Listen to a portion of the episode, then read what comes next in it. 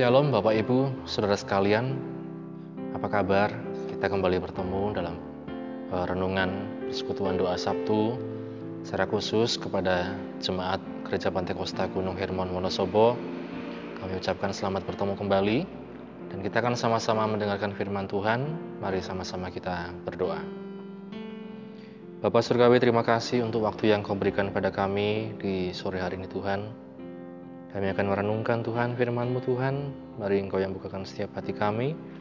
Ajar kami Tuhan untuk menjadi pelaku-pelaku firman-Mu. Roh Kudus mampukan kami untuk dapat menangkap setiap firman-Mu Tuhan. Dan untuk dapat melakukan firman dalam kehidupan kami. Ampuni Tuhan seluruh kesalahan kami. Dalam nama Kristus Yesus yang berdoa ucap syukur. Haleluya. Amin. Bapak Ibu Saudara sekalian, kemarin kita sudah memperingati Jumat Agung peristiwa meninggalnya ya. Peristiwa pengorbanan Tuhan Yesus dalam kehidupan manusia untuk menebus kita sekalian. Dan besok kita akan merayakan Paskah kebangkitan Tuhan Yesus. Ada satu peristiwa Bapak Ibu Saudara sekalian di dalam firman Tuhan yang akan kita lihat ya. Kita buka dalam Injil Yohanes pasal yang ke-20 ayat yang ke-11 Injil Yohanes pasal 20 ayat 11 dan seterusnya. Demikian bunyi firman Tuhan. Tetapi Maria berdiri dekat kubur itu dan menangis. Sambil menangis, ia menjenguk ke dalam kubur itu.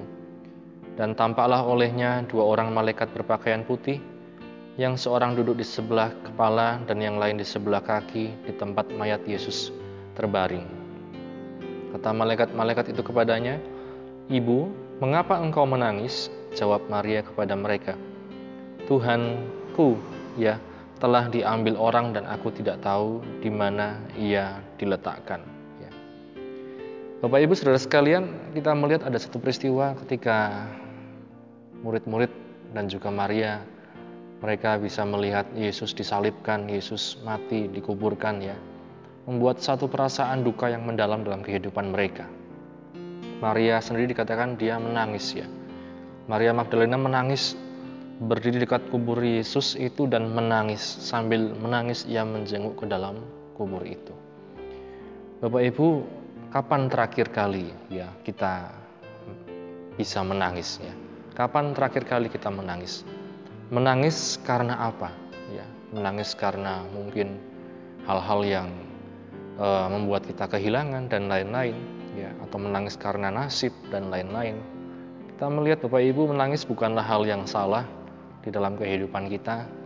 Menangis menunjukkan satu kerapuhan di dalam diri manusia. Ya. Menangis menunjukkan bahwa manusia itu masih lemah, ya, dan dia membutuhkan Tuhan. Seperti Maria ini kita melihat Bapak Ibu dia begitu kehilangan, dia kehilangan sosok, kehilangan pribadi Yesus ya yang dianggapnya sebagai guru, penuntun ya di dalam kehidupannya ya. Dan tokoh-tokoh Alkitab pun kita melihat Bapak Ibu, Daud pernah menangis, Yesus pun pernah menangis ya ketika Lazarus itu meninggal ya. Kemudian di dalam perjanjian baru kita melihat juga Paulus juga pernah menangis ya. Nah, Bapak Ibu menangis bukanlah hal yang salah, ya. Menangis menunjukkan kerapuhan manusia seperti yang tadi saya katakan. Namun kita melihat Bapak Ibu jangan sampai tangisan kita itu hanya karena kita mengasihani diri kita sendiri. Ya. Dalam kita melihat kondisi sekarang Bapak Ibu saudara sekalian, terlebih saat kita harus beribadah di rumah, melakukan segala sesuatu dari rumah, apakah kita masih memiliki satu perasaan rindu kepada Tuhan yang begitu luar biasa? Perasaan ingin dekat dengan Tuhan sehingga kita melihat Bapak Ibu seperti Maria dia begitu rindu pada Tuhannya, dia begitu kehilangan ya Tuhannya, dia kemudian katakan sampai menangis ya. Sampai kemudian kita melihat di ayat-ayat selanjutnya dia sampai tidak mengenali ya ketika Yesus itu sebenarnya sudah bangkit ya. Kemudian kita melihat di ayat yang ke-14 ya dari Yohanes pasal 20 Sesudah berkata demikian, ia menoleh ke belakang dan melihat Yesus berdiri di situ. Tapi ia tidak tahu bahwa itu adalah Yesus sampai dia tidak tahu bahwa itu adalah Yesus. Nah ini Bapak Ibu Saudara sekalian sering kali juga kita melihat rasa kehilangan ini kemudian perasaan sedih, perasaan duka yang mendalam bisa membuat kita uh, tidak mengenali ya ketika Tuhan itu sebenarnya begitu dekat dengan kita. Ya. Kita sering kali begitu terpengaruh dengan kondisi, keadaan, situasi dan lain-lain. Seperti misalnya seperti yang kita alami ibadah di rumah. Apakah kita bisa merasakan Tuhan itu begitu dekat dengan kita? Apakah kita bisa merasakan Tuhan itu ingin kita selalu dekat, selalu rindu kepadanya?